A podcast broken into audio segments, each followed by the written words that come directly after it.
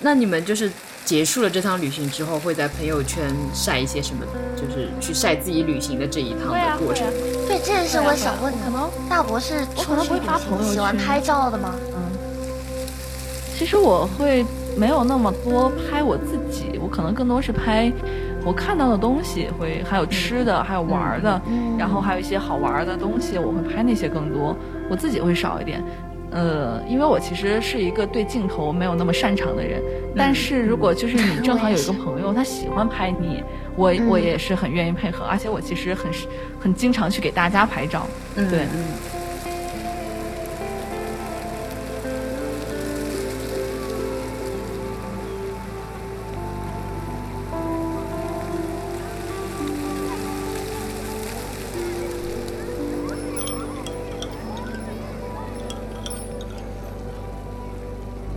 他从古代开始就已经有人在描述什么什么洛阳北邙山这个坟冢叠坟冢乱七八糟的，我就感觉就是祖先踩着祖先踩着祖先的头就那种的感觉，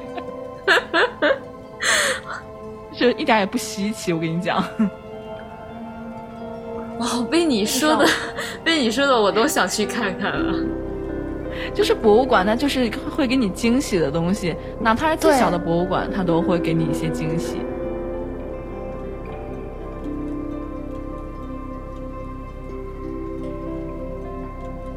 感觉就是自己没有去过，但是感觉已经去过一次了。排导游，对你，你应该很适合做导游。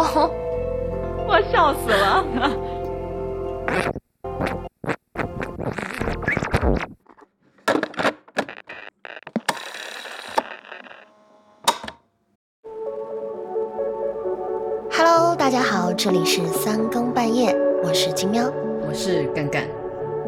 么在第一季的播客节目中呢，我们会邀请嘉宾做客，聊一聊对生活的感受，分享我们的困惑与勇敢，收获与体验。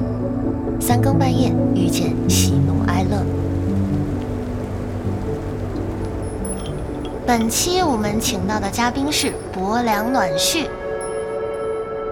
Hello Hello Hello，我要纠正一下，薄凉啊，没有暖絮。OK OK，首先上来我们有一个问答环节。嗯，啊，事先应该是你是应该不知道的，大伯应该是不知道的，那就需要你一些说出一些你真心的回答，潜意识中的答案。这么刺激吗？快问快答，要不假思索，不能犹豫。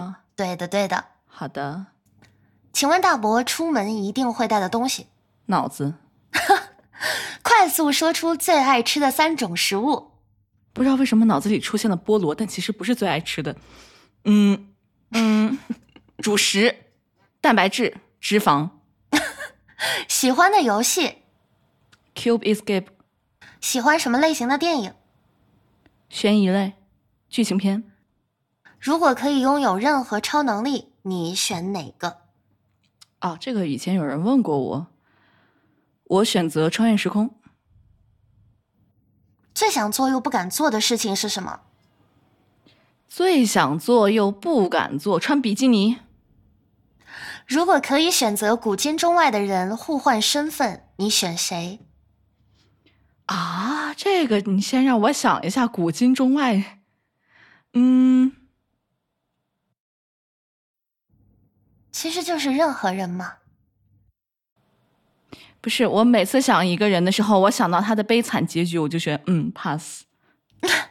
就没有又有名又很又有名又很晚年幸福的那种人吗？就是现在的人啊，他可能还没有结局，那也不是很，但他现在过得很好。我自己就好了，我就自己把握自己的人生就好了。OK，那就是选择不换是吗？那就对，过自己的人生。好，那我们就可以现在细细的品味一下你刚才的那些答案了。那你最爱吃的这三种食物，你几乎是涵盖了所有的食物啊。啊，对我就是一个雨露均沾、博爱众生的人呐，非常棒，非常棒。还有，我想问的是，你刚刚喜欢的那个游戏是什么类型的游戏啊？我没有听过。啊，Cube Escape 就是是北欧那边一个很有名的公司他们做的，呃，单机或者 PC 也可以玩的游戏，叫逃离方块。然后它有一个更有名的名字叫锈湖。其实应该挺多人都玩过的。锈湖，你这么说我就听说过。它非常独特的那种诡异的哥特美学，对。我一直都很喜欢玩这个系列。那给大概介绍一下吗？它那个游戏就是玩的这个机制是什么？它其实就是一个解谜类的，然后它每一次都是会单出一条线，比如说呃什么磨坊啊、天堂岛啊，然后或者是那个什么什么房子呀、剧场啊，然后他都会用他自己原创的一种有点诡异又很唯美的音乐风格，还有美术风格，就整体从这个游戏让你去带入一段故事，而且他每次的一些关卡。就是你完全会想不到他会出什么脑洞大开又有点诡异，偶尔还会有点小恶心，但是又很有创意的关卡去过它。它稍微是有一点点暗黑和重口的，但是里面的很多故事，如果你把它串起来，会发现它是一个很庞大的故事，有很多可以挖掘的线索，甚至在 B 站上面是有很多。博主会专门去解读它这一系列每一个串起来的故事，甚至有家族好几代的故事，就很有趣。啊，听起来很有意思。对我百度了一下，我发现我的 Steam 上面好像买了这一款游戏。它很经典的，应该很多人玩过的。对，但是我没有玩。可以尝试一下。如果就是你们对解谜类的游戏，其实它就类似于是北欧版的纸嫁衣，只不过它可能会更有它的风格，其实是类似的东西。然后，但它可能不像指甲衣有中式恐怖，嗯，就是这么一个还挺好玩，然后又特别有趣。它每次的很多点就是稍微有点诡异，嗯嗯，但是呢又会让你觉得很好笑，还有点幽默，黑色幽默，嗯，还挺好玩的。好，下次去试试。那你喜欢的电影的类型是悬疑，哎，哎，跟你玩游戏的风格会有点像，对，是很像，是个很统一的人。啊，但是其实什么剧情片、爱情片、动作片都看，因为我本身就是一个喜欢电影的人，嗯，所以其实涉猎比较杂，什么都看。嗯，我也是。但你会更偏爱于悬疑的？那你心目中你觉得？你看过的就是最得最合你心意的悬疑电影是什么？哇，那太难了，一下子想不起来。太，嗯，我已经问的很主观了，你好歹给我个答案吧。哇，这太多了，你让我想一下。嗯，我好像还挺喜欢那个《致命 ID》吧，就是小时候看还挺震撼的。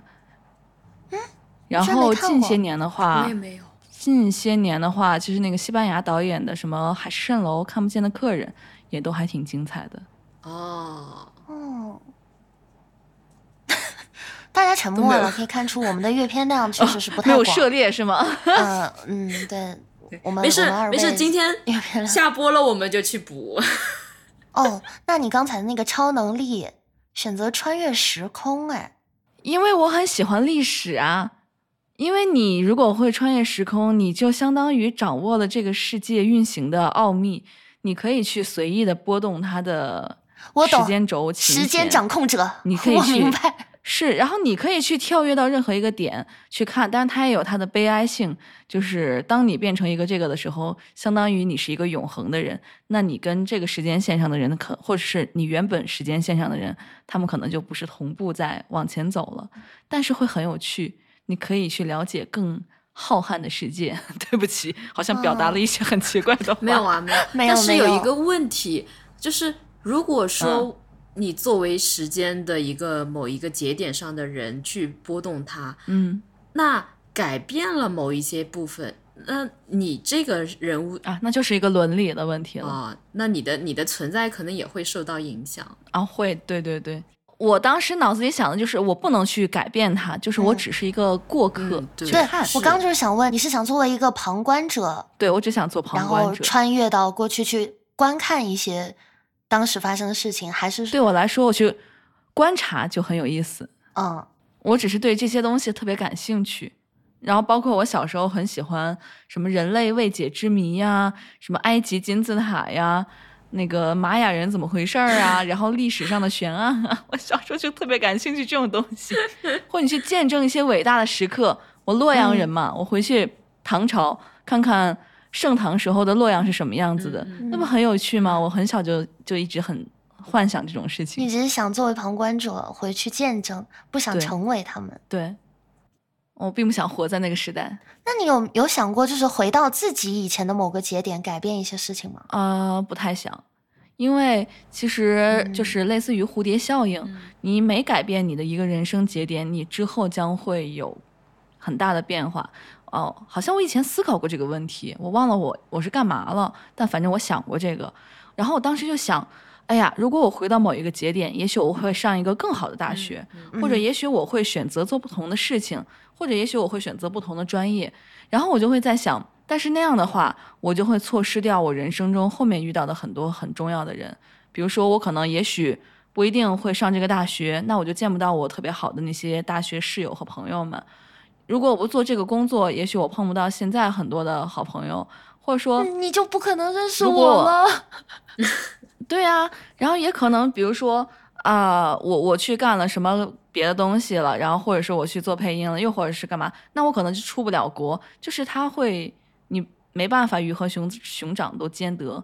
就是当你选择另一条路的时候，那么你之前那条人生路上所遇到的，呃，所有的经历，成为你的一部分的经历，它都会消失，你就会变成另一个你。我觉得还其实还挺喜欢我现在的人生的，所以我不想让他们有所改变，哪怕它有好也有坏吧。但我觉得这个都是你自己的东西，如果你为了更好去弄掉它的话，会会很遗憾。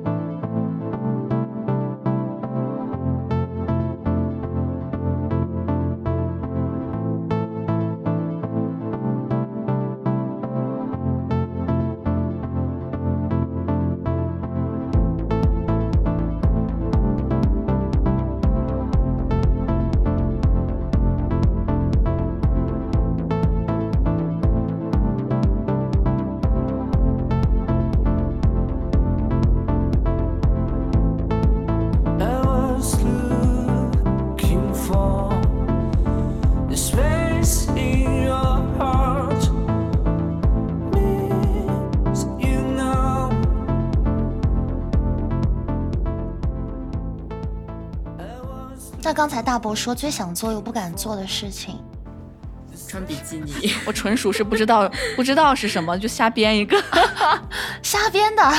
其实它不是，它其实不是我最想做的，但是我暂时也想不到什么，但是它属于我不敢做的，所以对，也也是也是算的。嗯，为什么不敢？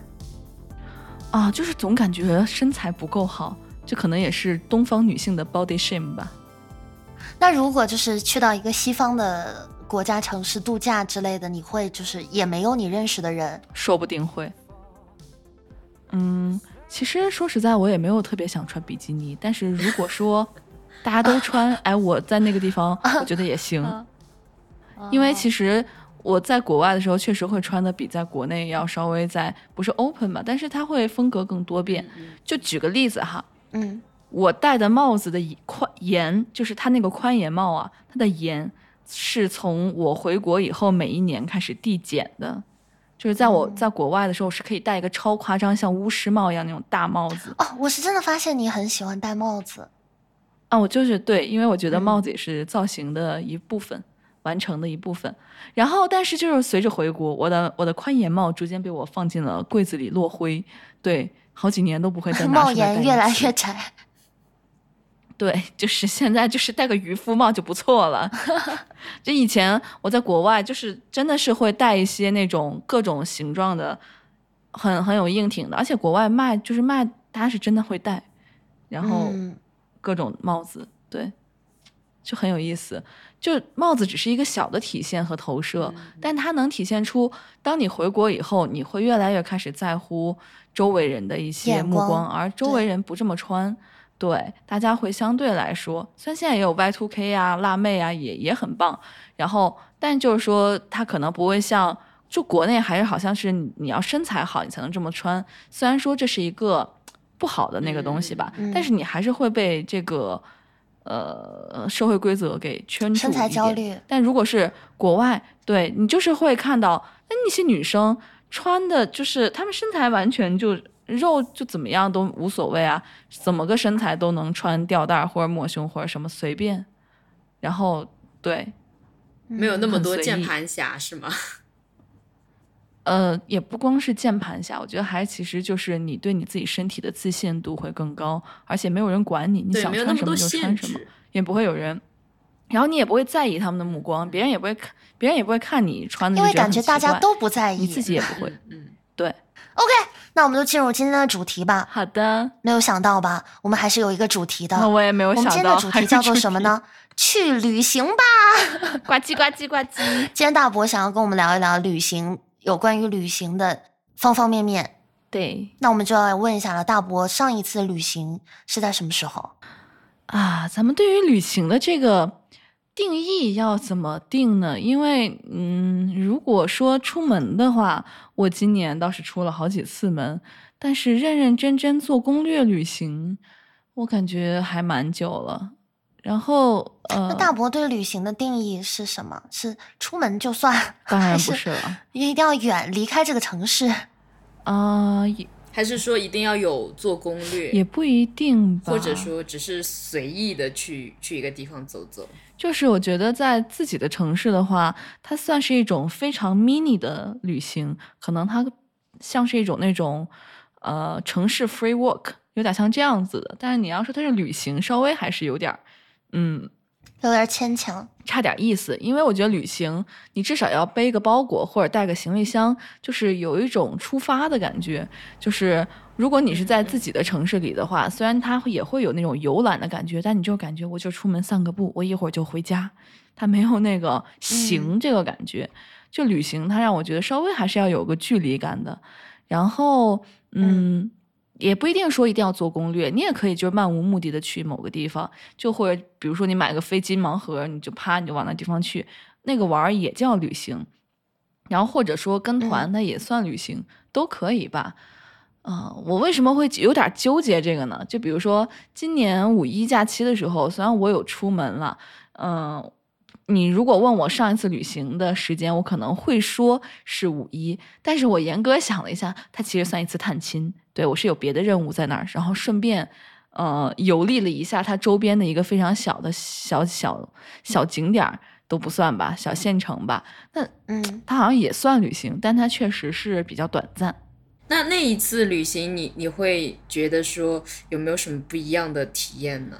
呃，会有一点吧，就是是一个我完全没有想到还能去玩的地方，呃，就纯粹是在河北的正定县，我其实都不太了解这个地方，然后因为是顺便去的嘛，然后但是没有，他们就带我们到了那个正定县，它好像是有一些，就是当时五一节庆的那个活动啊，就很很多那种国风游行啊，然后包括会有一些寺庙，我发现哎，这个正定县它很有趣，它它。首先，它有一个比较早期的那个古城墙，算是还留着吧，好像是明代建的吧，就是它那个石石块啊，就都是还是明朝的。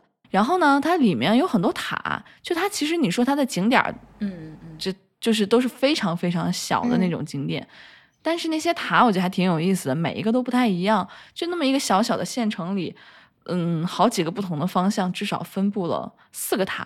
而且有一个塔，我真的是印象还挺深刻，当时拍好几张照片。那个塔，它的风格非常不像中国我们所说的那种传统的塔，要不然是方形的，就是一层一层往上的那种嘛，要不然是有点圆圆的那种的宝塔的感觉。那个塔，它上面用那种浮雕的样子雕了很多狮子、大象，还有鸟，甚至还有青蛙、蟾蜍这样的东西，它。它真的，而且它的颜色是白色的。我当时一眼望去，我我问就是带我们看的那个这个远房亲戚，我说：“哎，这是什么呀？”他们说：“这个是个塔。”看了半天，那个地方是叫什么广什么广济寺还是什么的，就是是一个花五六块钱还是七块钱门票就可以进去的地方，非常非常便宜。它主要其实就是一个塔，然后但是这这个塔，我就觉得它它很有意思，它是也是有很多的历史故事在里面的。而且它的形态就会让你觉得它好像是不属于这个其他文化圈的，它跟其他的塔也有弊，就是非常神奇。它看上去，你知道让我第一眼想到什么吗？让我想到我在西班牙的时候看的那个圣家堂。圣家堂是那个在巴塞罗那一个西班牙非常非常有有名的国宝级的建筑设计师，他设计的那样的一个，到现在都一百多年了，都还没有建完的一个伟大的那个呃教堂。哦，我为什么会想到那个？其实它也不是像那个教堂，它是建筑风格很像吗？会有一点吧。哎，那个他那个设计师叫是叫高迪还是叫什么？我忽然有点忘了。对对对，高迪，高迪非常非常的有名。他好像是让我想到我当时在巴塞罗那看到的那个米拉之家了。嗯嗯，就是我不知道你们可以搜一下，它是一个非常白色的一个公寓一样的几层楼，然后像一个海绵一样弯弯曲曲的，又像一坨羊毛一样的，就非常抽象的一个建筑。对，它很有名。然后哦，这个我这个有见到过。对，它就是一个西班牙的那边很有名的一个，也算是代表性的景点或者是标志性的建筑了。然后我就很神奇，我在河北，可能石家庄底下的 正定县，一个我从来没有去过的县城里，看到了一个可能是宋代建的塔。宋代可能后面也有翻修吧，就是我看好几个说法，就是宋代还有什么的那个塔。我看到这么一个宋代建的塔，我会想到一个西班牙的建筑。就那一刻会有一种很奇妙的连接，没想到它的设计这么超前，对，而且它的风格，我当时就一度说这是什么印度教还是什么教吗？为什么会有这么一个设计？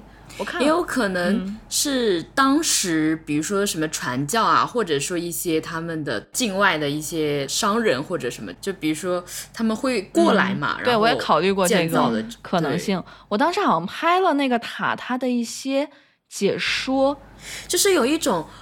就像你刚刚说的，你想要时空穿越的那个感觉，会有一种哎，我在现代看到了我记忆当中的那幅，有没有一种就是我在回？我觉得这也是算是旅行很有意思的事情吧，就是它会在隔了很多年很久以后，然后两个完全不相干的东西，它忽然有了一个就是灵魂上的碰撞，或者是什么很相似的。对，就是你会忽然觉得那一刻很奇妙。哎，我之前啊，我之前好像在看一个纪录片的时候，也也有一些这种，就是在考古的时候，当年发现出土的一些非常不符合当时审美，甚至说哪怕放到现在，甚至于现在都超前了。对，所以大家有也有在讲，就是一直是有一些不可思议的地方。我我觉得，我觉得那个大伯今天这张图发过来，可能也是。呃，当时的某一个那个时代的一个一个艺术，他的一个奇思妙想，说不定。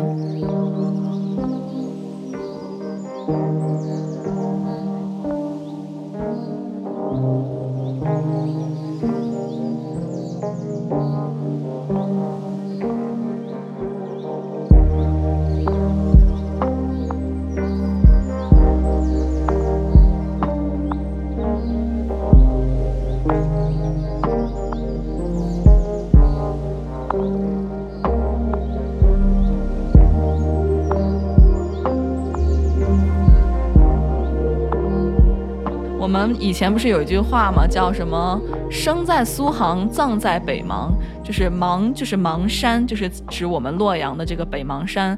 它就是从古至今那个帝王将相认为的风水宝地，就是认为这个大墓就应该建在这块儿。所以就是从古至今的王侯将相，然后什么有点钱的、有点权的，都往那边去了。他从他从古代开始就已经有人在描述什么什么洛阳北邙山这个坟冢叠坟冢乱七八糟的，我就感觉就是祖先踩着祖先踩着祖先的头就那种的感觉，就是一点也不稀奇。我跟你讲，太有意思了，这就跟我那个时候在长沙的时候去看那个辛追夫人墓啊，马王堆，嗯。对我当时，其实嗯，以前也不是说对这个不感兴趣，就是不会想着专门去去一趟。不会想太多。对，如果是我们出去玩路过了，那我觉得啊，可以进去看看。那那天就是专门去博物馆看，然后我还看完，我还觉得挺有意思的，很很愿意，就是以后还有这种博物馆很有意思哎。对，还想喜欢特地去看。嗯，既然既然在说旅行这个事儿嘛。我其实就是真的很建议大家，呃，不论到什么地方去，都可以看看他们那儿的博物馆。我觉得博物馆是个特别神奇的地方，就哪怕你在进去之前，你此刻的心情有多浮躁，你进去看一会儿，你很自然而然的心就静下来了，就沉下来了。你会越看越沉静，可能跟历史比，我们什么也不算。对，你就觉得哎呀，真渺小。而且看博物馆里面那些宝贝也很开心啊。我们刚刚不是说了很多人文的东西吗？但其实就是你不说那些人文的东西以外，就简单的你去看一些很好看的东西呀，就那个心情也会变很漂亮的瓷碗啊，就你刚刚说的那些什么瓷碗，什么会会感叹当时的那个技术。对那个做工艺，对很厉害呀，对对啊，哇，真的好！而且我觉得这无形之中，其实就是对我们对以前文化的那个熏陶啊，我们就是能做出这种好东西啊。嗯，它是一个代表了那个时候的一种审美，对审美工艺，其实它隐藏的还有什么科技的发展？是的，到了一定科技发展的阶段，你才能做得出这个词。没有什么冷萃技术，没有控火技术，它其实也做不出来。它后面隐藏的是文化，文化和科技。就是双重的一个东西，嗯，就是到现在可能都很难去复原它的那个，因为有一个纪录片《我的词啊》什么那个就有提到说，现在很难去复原当时的他那个技术，所以就很神奇他们是怎么做出来的。对啊，可能就断代了呀，可能就失传了呀，就很神奇，你都不知道古人是怎么弄出来这些的。聪明才智真的让人折服，很有意思。哎，那我想问你们一下，嗯，除了博物馆以外呢，那你们旅游会喜欢去看偏人文还是偏风景的？我都喜欢，我也都喜欢。嗯嗯，以前喜欢看风景啊，然后可能是对人文啊这些博物馆什么的不是会很感兴趣。如果那个行程里有的话，我也会嗯觉得嗯，要别不去了算了这种。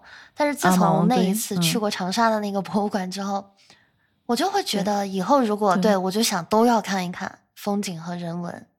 我跟金金的情况也有点，就是以前可能小时候会呃看好看的，但是我是之后对纪录片很感兴趣，之后我我对人文的也也会很感兴趣。就现在主要会去去到某个城市，先搜他那当地的展览啊，先去有没有什么美术展啊或者艺术展这样子去看一下。嗯。对，这种东西也挺难得的。就是有的展，你别看它地方，它它那个什么，但它的展可能很偏门。哎，就是对对对，碰到了还挺好的。对我其实现在就特别好奇，如果说风景有那么多类，什么山啊、水啊、湖啊、海啊，然后还有什么嗯各种各样的什么山村的，或者是那种深坑的，什么都有的，你们会喜欢偏向哪一种的？我都喜欢看，我就喜欢看不一样的。各种各样的，嗯，跟你跟你自己生活环境区别大一点的吗？大不大的我都愿意，就是我觉得各有各的美，嗯，因为我是北方人，但是我在南方也生活过挺长的一段时间，南方的那种秀丽呀，那种娇小啊，那种就是细水长流啊那种感觉，或者是像小桥流水啊一样的，对，水很多，然后我就觉得也很美啊，就也很像画，它像那种什么油画呀，那种水墨画啊。然后你又回到北方家附近，就往这边走，可能都是什么高山呐、峻岭啊、大漠呀。西北的你们那儿那种那种严峻的，或者是很浓烈，你就会觉得哇，好广阔，你就觉得你身处在这其中。对。哇，你跟蚂蚁是没有区别的，就是那种感觉。你又觉得它很像那种，嗯，简笔画或者是那种毛笔画，就是画的很，嗯嗯，风格对，很豪迈粗犷，嗯，就觉得都很美。然后你再去看那种沿海、大海啊什么的那种，哇，就是各有各的美。我以前是真的很喜欢看风景，我一直都很喜欢看风景。嗯，刚刚呢？我以前很爱拍风景照，但是现在我我我比较喜欢带点人人文的东西进去。嗯，都有会会让你感觉会更好。是是，啊，我觉得就哪怕是就是是纯风景的地方，但它它也会有人文，因为只要有人在，它其实就有人文。对，民俗啊，民居啊，对对对对，然后生活习惯啊，地理啊，它都会形成。就比如说。嗯，我们之前去贵州嘛，其实贵州你更多是看山水，但你到了那个有一个叫西江千户苗寨的地方，哎，我觉得那个地方特别有意思，他们就是还保留了比较偏原生态的那个苗寨去让你参观，然后那个老太太都头上顶着一个圆圆的那个发髻，穿着他们那个衣服，她不是就是说我给你表演少数少数民族，我还就是那么生活的，在那打年糕，然后。我这个人是特喜欢你到一个地方，就趁它还没有商业化开始的时候，比如说清晨一点的时候，我进去转悠一圈。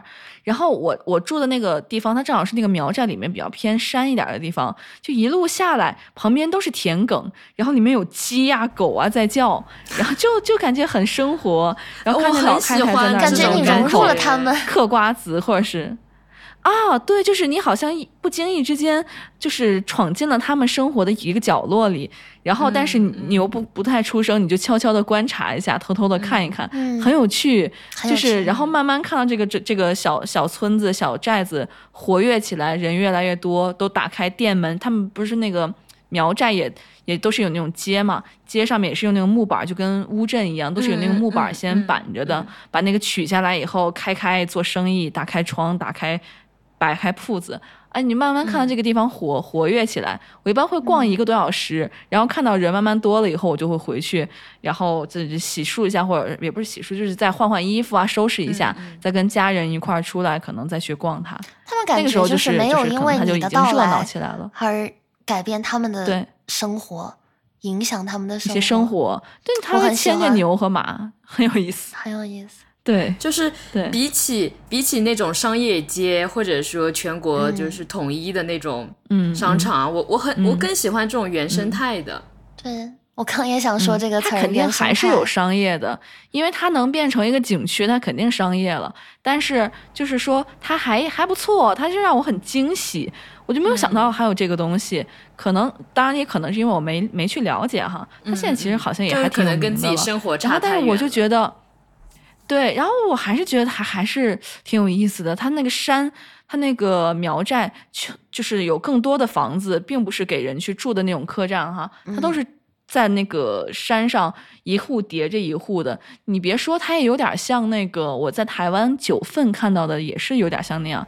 他们都有点像那个《千与千寻》里面的那个，哦，就是那种建在山上的房子，尤其是晚上亮起灯来就很漂亮。就就是呃，虽然说是商业化，但是它属于一种半开发的，呃，保留了自己的原始的一部分。它保留了自己的东西，对，这就还挺好的。是听大伯的描述，真的很有意思。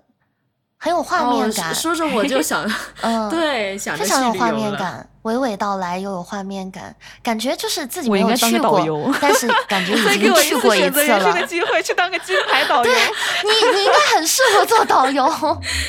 我笑死了，我应该当个旅游达人、旅游博主。哦，你可以做那种，就还不是那种带大团的，是那种地陪，对对对对对，带那种小团，两三个人那种。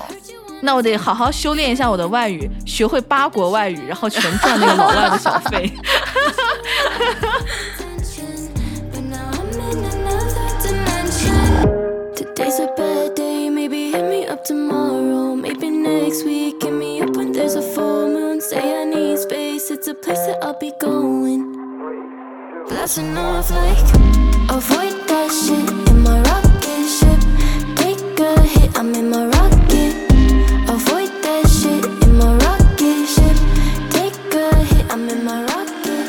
最后一个环节就是我们来到，呃，我们播客的每一位嘉宾呢，都要回答一下上一位嘉宾留下的一个问题，以及给下一位嘉宾留下一个问题。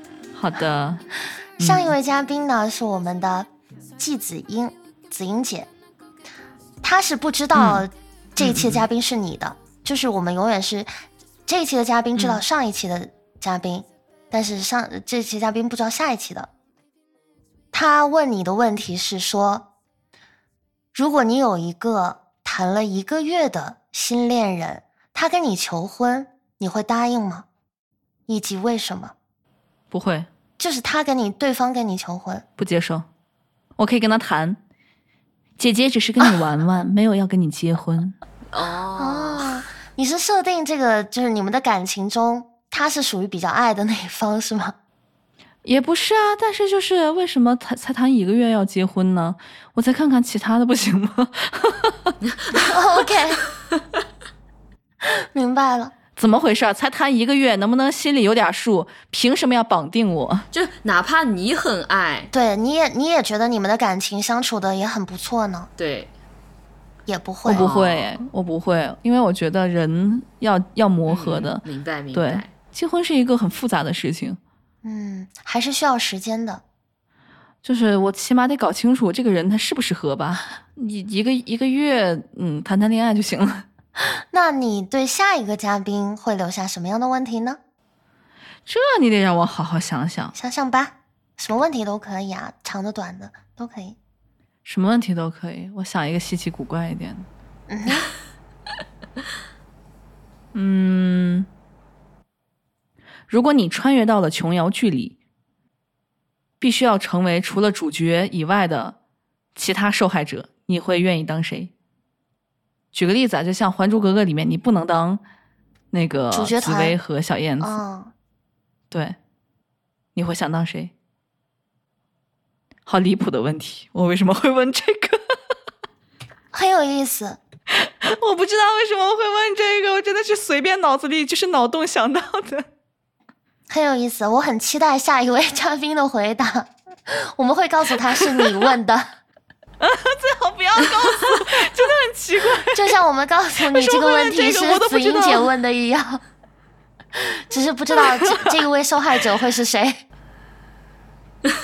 好好笑，这个问题好神经病。或者换一个也可以，如果你变成神奇宝贝里的人，就如果你变成神奇宝贝里的那个小精灵，就是类似于。那个什么妙蛙种子什么的，水箭龟 这种的，皮卡丘这种的，除了皮卡丘，你还你想变成哪个是哪个神奇宝贝？你可以让他两二选一。为什么会除了皮卡丘呢？因为皮卡丘也太受欢迎了吧！就是选皮卡丘，简直就是，嗯，没有什么挑战的问题。答案。好的。反正就就是这两个问题，怎么听都感觉提问者的精神稍微有点问题。那我们最后，请我们大伯推荐一首旅行路上适合听的歌曲。旅行或者啊，路上或者你最近循环的歌曲是什么？我最近循环，哦，我倒没循环什么歌，但是我可以推荐一首，推荐一首小红梅的《Dream》。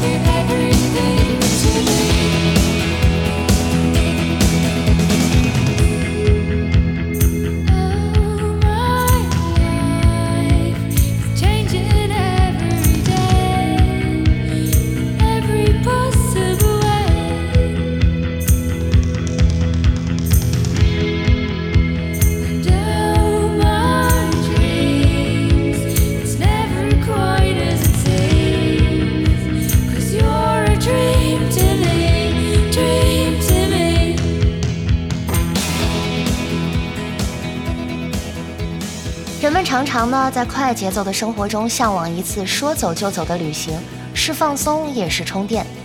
当来到一个陌生的城市，不经意间了解它的底蕴，抚摸它的纹理，融入它的怀抱。大漠孤烟，小桥流水，深林葱郁，椰林海风，岂不妙哉？今天跟着大伯，好像走遍了山川河流，不过一场闲谈，更胜一路旅行。非常感谢今夜有大伯作陪，三更半夜遇见喜怒哀乐，我们下期再见。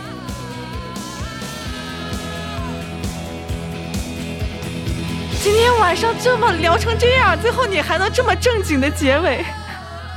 好的，下期再见，拜拜，拜拜。那配合你的风格，拜拜。